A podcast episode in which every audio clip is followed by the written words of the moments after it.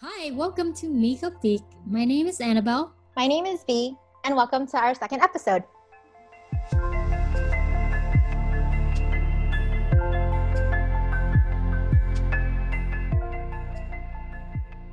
Okay, so today we're going to talk about one of my favorite things, and I know it's one of your favorite things too.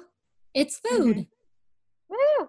Woo! This topic is actually pretty relevant because recently my dad shared some food with me that somebody else had given him uh, for this little holiday, Vietnamese holiday that I totally forgotten about. And um, we used to celebrate a lot more of these more obscure holidays um, because actually my mom was very good at remembering dates and my dad is not. So since her passing, we've actually just sort of let a lot of things things like this go. Um, but somebody had given him food, and the holiday that he mentioned was called Tết Đoan Ngọ, and that's sort of like the Vietnamese summer solstice holiday. And apparently, I didn't realize this. It's not only the summer solstice, but um, it's also marking the death uh, of Cơ, who is considered in Vietnamese mythology as the mother of all the Vietnamese people.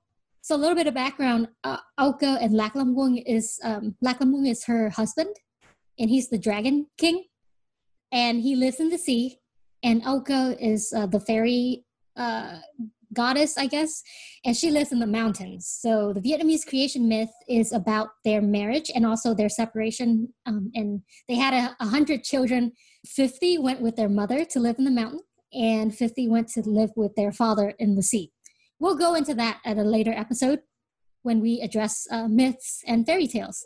But anyways, that's the background of this uh, holiday.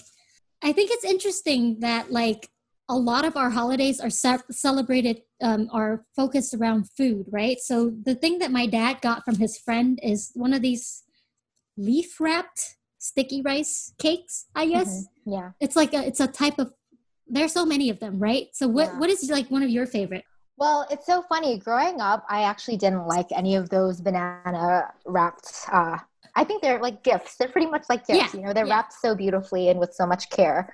I didn't like them that much. But as I got older, um, when I first moved away um, from California, I was introduced to giò. Um, I think like the northern pronunciation, of course, is giò, but Mhm. uh, it's kind of like a gelatinous. It's still rice, but it's more like gelatinous, I would say, than glutinous. It's not like Mhm. it's just like pretty smooth texture, Mhm. and it has ground pork and mushroom. And I don't know. I, I think it's just because I tend to like more savory things, um, but it just tastes like home to me for some reason. It kind of just reminds me of like a wrapped dumpling. What's Mhm. your favorite? That is also one of my favorites. When I was a kid, I would remember on the days that I stayed home, like weekends or holidays, my parents would usually buy that for me as breakfast from like bánh, bánh mì, gali. Yeah. We all we all know what that is. If you grew up in California, bánh mì chè gali is like our our McDonald's. So my, That's a good way to think about it. it's lit. Yeah. No, so my parents would buy that for me and just leave it for me as breakfast and I'd wake up and like half that for breakfast. And even when I was a grown up, my, my parents would send that with me back to school or back to where wherever that I was living. Anytime that I would visit them, they'd give me like giò. Yeah. That's um I like it when they have the little quail eggs Oh in yeah. there That's too. That's like the premium. That's like the premium giò, right? Because Yeah. if they don't have the quail egg, they use like um chicken eggs or duck eggs Mhm. but the premium ones have quail eggs because it's like that's how you know it's legit.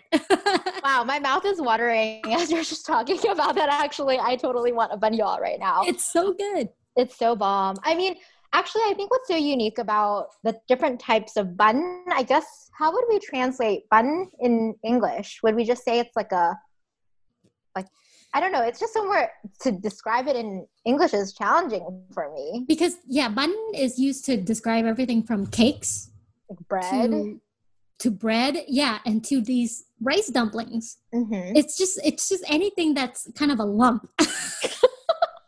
Yeah, and it's like it's not even about the packaging that it's No. in, you know, wrapped in banana leaves. But I will say what I think stands out to me most about these bun when I think about it, whether it's bánh ít, which is um, I think it's also rice, right? Uh, well, it's always in um, wrapped in banana leaves. It has rice and some type of filling. So, sometimes it's sweet, sometimes it's savory. But I think it's always like it's a full meal, like it's a nutritious meal. Like Annabelle was just talking about earlier. You have your premium luxury quail eggs, you have your ground pork, you have the mushroom, and then you also have uh, the rice mixture. And I think, uh, I don't know, to me, that's what's really unique about Vietnamese cuisine sometimes is that it really is a full fledged meal in, you know, one beautifully wrapped package. The way that we treat food is also different. Everything is interconnected, right? Not to sound pretentious, but so like bánh it's a lump of gelatinous rice, but with all of these different fillings inside, making up one unit of food. Pho is another good example. Everybody knows pho. So it has the rice in it, it has the meat, it has the veggies, and it has the soup, the broth. It just feels very like complete. I agree. I think that's a really beautiful way to think about it because, you know, when it comes to food, not only with Vietnamese culture, but a lot of other cultures, food is really central to identifying and also encapsulating heritage, culture, all those things. And so I think that's a really great way to identify Vietnamese cuisine actually is it's typically complete and probably because it's at the center of so many uh, families and it's really again central to bringing people together. What a lot of people don't understand is that food is also an indicator of occasion. So for a food like pho that is everything is served in a bowl, a lot of the times it's sold on street food stands. You're supposed to just be able to eat it and then go to work. And then when you come to think about the meals that more traditional meals, they're literally, if you go into any Vietnamese restaurant, they're called gia đình. So that's translated to family meal. So that's the occasion where you are supposed to sit down, each of you have your own rice bowl, but you all share a dish like kho and canh or soup or luộc right? Yeah, which which is like a, a boiled vegetable. Mm-hmm. And and the way that it's not seasoned, it's meant to be eaten with a lot of saltier food like kho and kho. Yep. So the significance of that, I don't think these people understand why certain things are served in the in the presentation of the these dishes is also a little bit different. So there's there's a family connection there as well. Yeah, absolutely. I mean, if you really think about it, just to your point, and I think just it's a beautiful point, is plating matters. It's not plating in the same sense of American culture where, you know, you get kind of like, I don't know, you get like a small bite of something and you that's considered uh, that annoys me so much. course, yeah where you're super hungry afterwards. It's like a yeah. five course meal and it's like a bite everything you know that's, that's so like upsetting for me. $200 yeah same same. But I think it's uh, just to your point earlier, I think that is really meaningful because, on the contrary, when you think about pho in American culture, people see it as a sit down meal. Whereas in Vietnam, it is something that you eat on the go. You can have it on the side of the street, you eat and you dip. And I think something really powerful about your point earlier when you talked about gia or uh, family meal is that everything is plated differently so it can be shared together. There are different dipping sauces. It's really meant to be eaten with thought and care and to honestly to savor time with family and people that you care about. It's really about sharing the meal. And that brings us to why food is so important to Vietnamese culture is because even though it's seen as a form of sub- sustenance, you know, things on the go, if you're working hard, you just got to eat and dip. It's also super meaningful for when it's plated separately and you're really able to enjoy every single ingredient to Annabelle's point earlier, something as simple as cải luộc guy can be just it's like a green leafy vegetable i guess is something that is meant to have different flavors and be enhanced by different sauces and enjoyed with your family the way that Vietnamese food is eaten, and I think a lot of other Asian dishes, you have a giant bowl of food that you're all supposed to use your chopsticks and just grab food out of. You have to be very comfortable with these people to be able to eat like that, right? it says to your point about being connected it's not just the dishes connected with each other it's the people connected with each other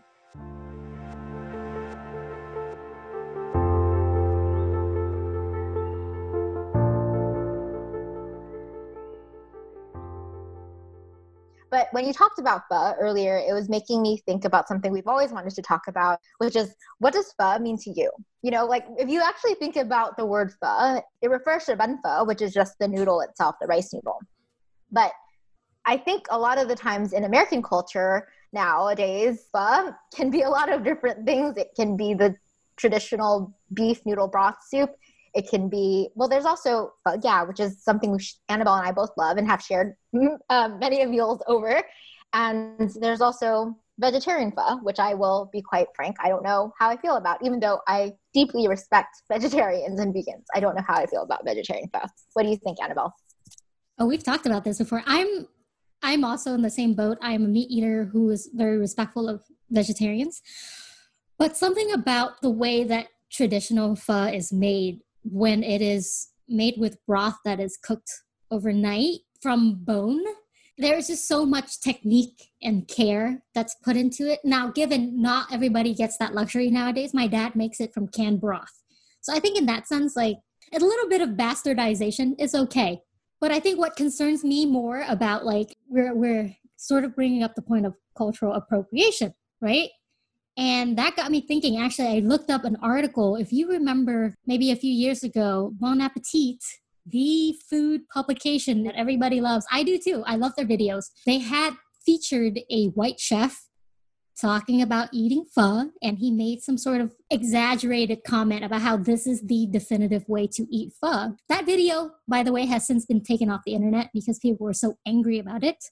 And the articles actually prompted Bon Appetit to update it with an apology because it set the Vietnamese American community on fire.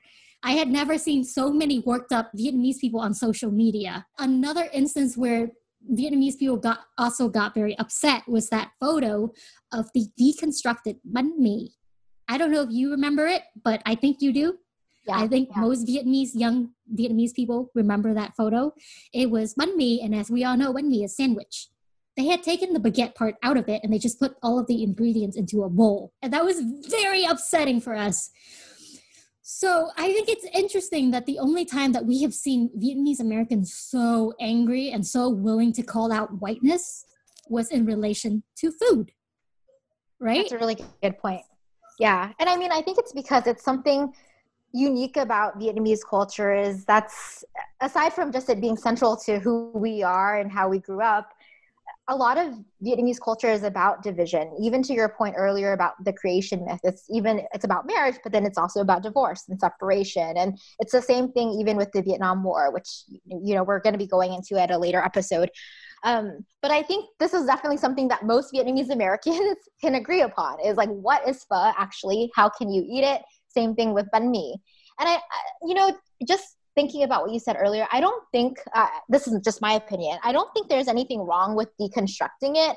But if you are not a part of the community and you're trying to give an explanation of why something is the way it is or how to eat something, you know, to provide instructions, that's where I think it doesn't sit well with a lot of people. Because even with that uh, Bon Appetit article about how to eat pho, there really is no right way, I would say. And I think that's probably what upset folks the most is what's unique about pho is that it can be made a lot of different ways. Yes, there's a foundational broth to it. Um, but, you know, at the end of the day, it's really about customization and eating it how you see fit. I would say everyone in my family actually eats pho, uh, probably a different way anyway. So, yeah, I think so much about cultural appropriation is relevant to this topic because a lot of the times white people are trying to claim cuisine that is really that really belongs to a certain culture or people as their own and let me take a specific quote from this apology by Bon Appetit, because I think it addresses your point perfectly. Quote, moreover, we misrepresented the chef, in parentheses, who is not Vietnamese, by putting him out there as a pho authority, something he never claimed to be. Instead, he's someone who was kind enough to give us a day of his time so we could film a video in his small, independently owned restaurant, opening himself up to an avalanche of criticism. He is not the one to blame. That's on us for not doing our diligence as writers, editors, and video producers. That's important because I think a lot of people ended up being very angry at the chef and he caught a lot of flack for it, which you know, I understand he's the face on the on the video, but as a platform, these Bon Appetit's editors decided to feature a non-Vietnamese chef. The title of their video was also very pompous. It's a, you know, PSA. This is how you should be eating pho. That's on them. I'm now that they brought that point up, I'm actually realizing how much of that anger was misdirected at him.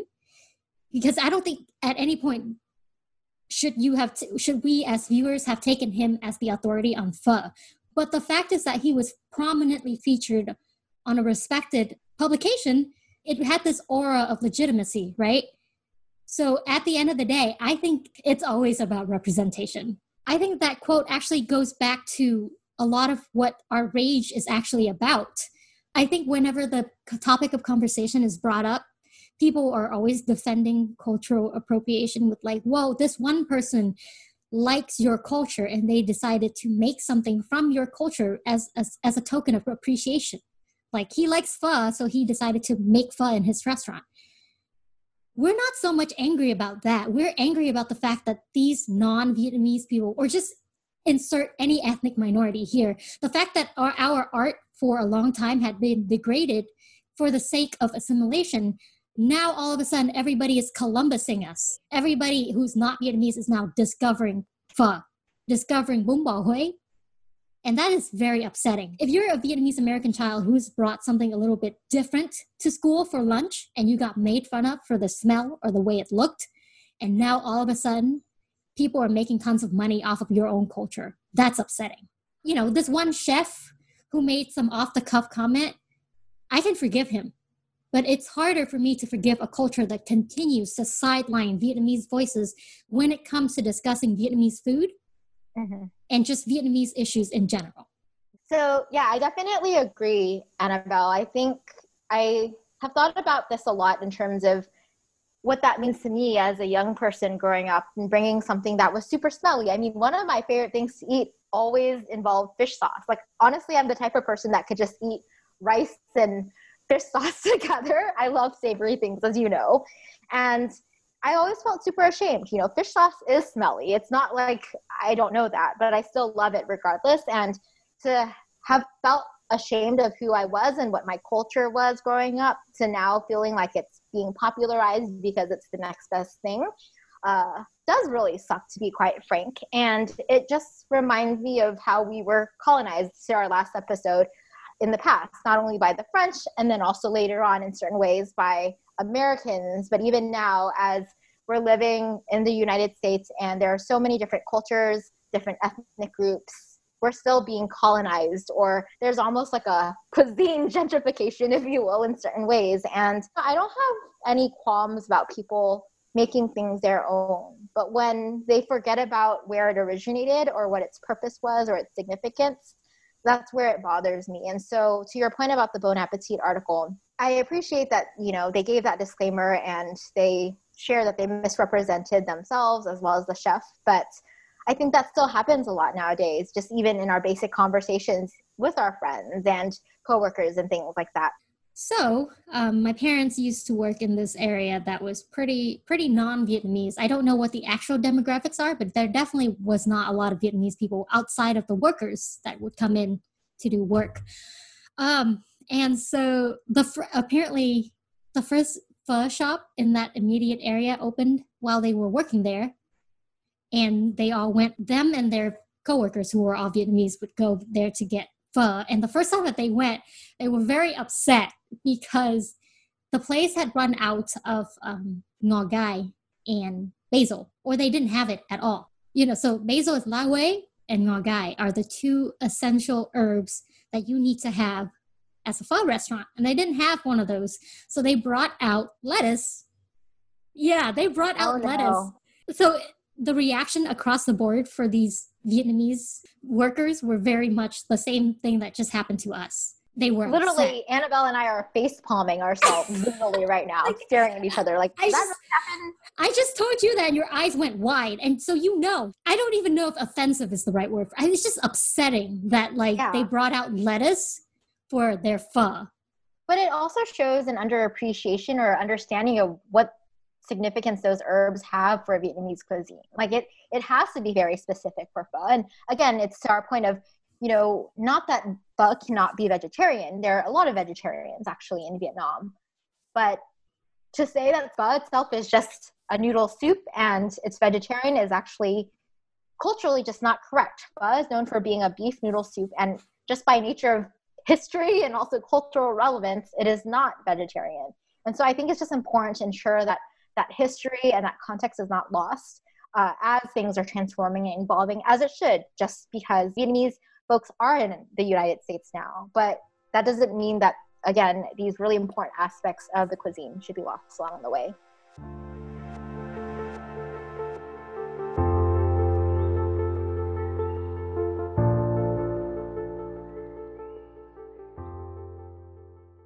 Another way to address food in, in Vietnam, and I think in, a lot of other cultures, if you think about soul food in America, right, it is also a class indicator as well. A lot of our dishes that are considered a little bit weird, like let's say offals, are eaten because people didn't have any other option and they made the best of what they have. These throwaway parts, but we utilize every part of the animal because as a country that's been historically ravaged by war again and again. We have been colonized by so many countries, starting with China. It's a country that is defined by how many wars and how many invasions it's had. People are just trying to make the best of what they have. So a lot of our specialty dishes are made from throwaway parts. Yeah, I think that's a really good point. I mean, those items that you, you know, innards that you just mentioned are really important aspects of Vietnamese cuisine for a reason. I think they demonstrate the resilience of the Vietnamese people despite having experienced a lot of trauma and honestly, again, to Annabelle's point of just experiencing so much war, to be able to make the most of everything demonstrates resilience and an ability to recover despite not having much. Ultimately, Annabelle and I want to express that we're super proud of being Vietnamese American for this reason because it demonstrates a lot of our lineage, our heritage, our culture, the shoulders of giants that we and future generations will stand on. One thing that I've noticed is really funny is Vietnamese uh, food is sometimes categorized as soul food on Yelp. So I think soul food is such an interesting category. What does that mean? Like, what exactly does Vietnamese food have in common with soul food of Black Americans? I think it's just referring to a type of food that is comforting. It reminds you of home um, but it's not considered quote unquote classy. Yeah, and I, I also think soul food is categorized as something that is super simple. It's not complex. It's never seen as Michelin star cuisine, you know? And that's a loss. I think some of the best food that I've had is soul food. I think it's even more meaningful when you're able to engage with a, a heritage, a country, a culture through its cuisine, and to also reflect on all the history that that country or that community has been through actually. And another thing that i thought was interesting and i don't know enough about the history of this to to say definitively how it came to be but okra right? Okra is a huge dish in vietnamese food that's prepared in many many different ways. Okra came from uh, africa. So yeah. how did that happen I want to, I would like to know. I haven't been able to find a lot of resources on this, but isn't that interesting um, that we have yeah. okra in common? Yeah. Things. That's so true. So it's interesting that our conversation brought us to the things that we have in common with other culture when it comes to food because i think that's where the idea that food is a great unifier comes from uh, whether you have something in common with another culture or whether you are offering it up for other people to enjoy. I think that explains why food means so much to us as a people, as a diaspora, because we have been disconnected from a culture that most of us will never have direct access to. And we've discussed this in the last episode. Even when you vi- visit Vietnam, you are still an other, you're still an outsider as an American, right? So food is the only one of the only things that we have left that can tie us to our roots, that can connect us to our parents and our grandparents.